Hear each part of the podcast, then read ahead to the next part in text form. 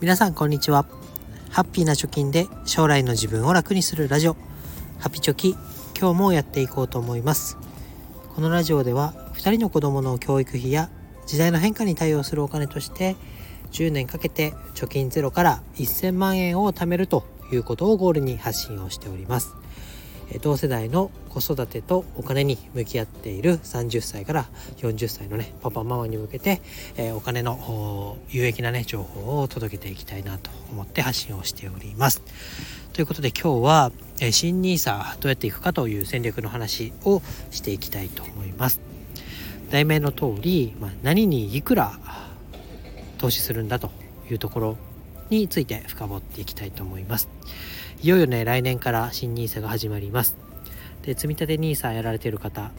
だったら、もう今月のね、積み立てを持って、積立 NISA 自体は、えー、長い長い冬眠に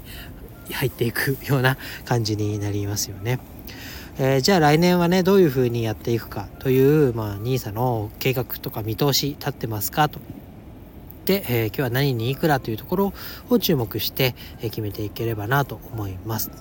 まず結論からですけど何にというところは、え全世界などのねインデックスファンドに投資をしていきましょういくらっていうのはまあもう結論、まあ、これいくらっていうのはないですけど、え無理のない生活が苦しくならない程度のお金でやっていきましょうとで月5万円でもね30年間毎毎月毎月継続してやっていけば新 NISA の非課税投資枠である1800万円っていうのは満額でね投資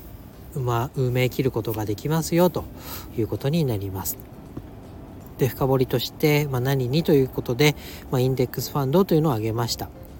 でなんでこれかというと、まあ、いろんな人言ってますけど、まあ、何がねこれから伸びていくのか何に投資をしていれば確実に儲かるのかなんていうのは誰にも分かんないよねということで、えー、広く分散された、まあ、市場平均に連動する銘柄であれば、まあ、長期的にはねプラスになる可能性が高いよね。で考え方としては大きく得をするではなくて負けない投資をしようというところ。自分のお金が増えればいいやというところ、まあ、軽く考えて、まあ、シンプルに運用していきましょうっていうのが、まあ、ポイントかなと思います。まあ、好きでね、え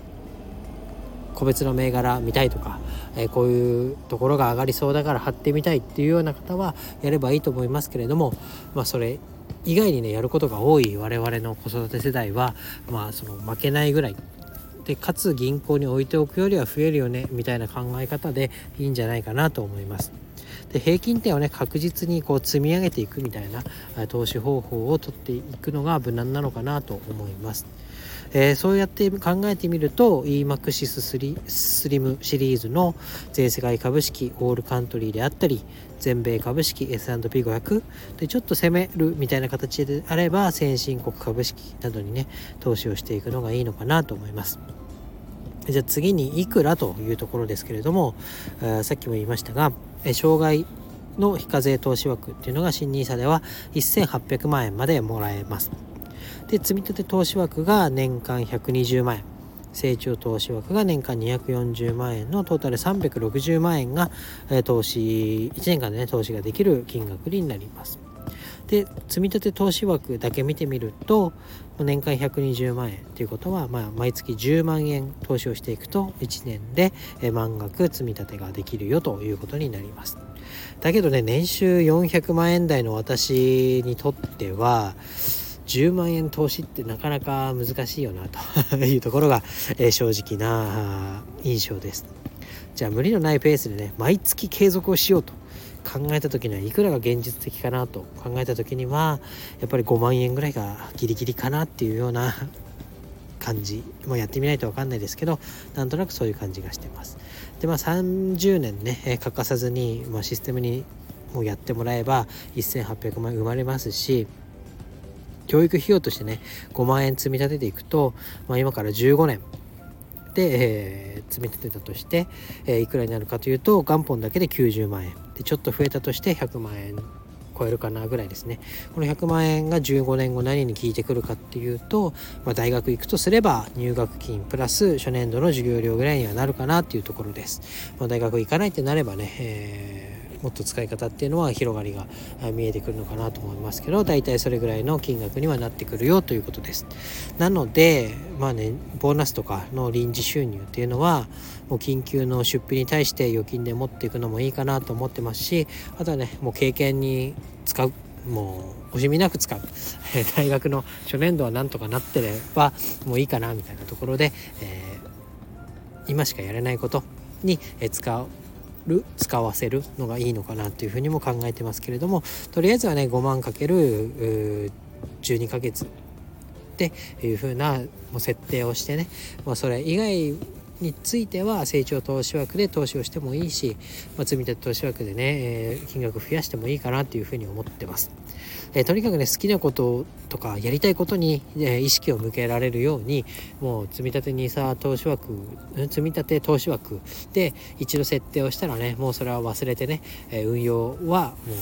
勝手に頑張ってもらうみたいな感じでいいのかなっていうふうにも思ってます。ということで、今日は新 NISA の戦略ということで、何にいくら使うかという、使うか、何にいくら投資をするかということでお話をしました。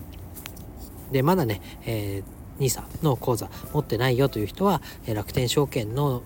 口座開設の URL 貼っておきますので是非ねやってみてくださいで何にいくらってきたらどこでっていうのがあると思いますけどどこではねもう SBI 証券でも楽天証券でも